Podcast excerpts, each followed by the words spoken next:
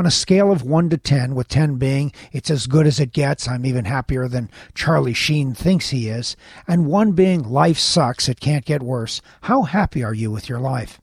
Researchers say that when asked to grade their life on a happiness scale, most people give a score of seven or eight.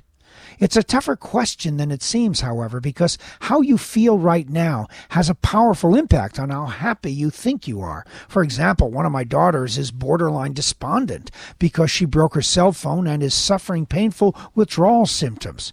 Her need to read and send texts appears to rival an addict's craving for drugs.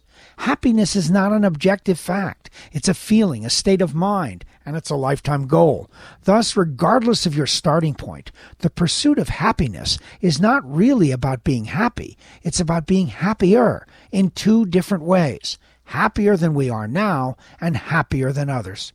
Thus, a person who just received a large raise but discovered he is paid less than most people who do his job is likely to be less happy than the person who received a smaller raise but knows she makes more than others. Remember the parable of the man who was miserable because he had no shoes until he met a man with no feet? The comparison made him happier. The problem is it can also go the other way, as with the man who loved his small house until he visited a man who lived in a mansion.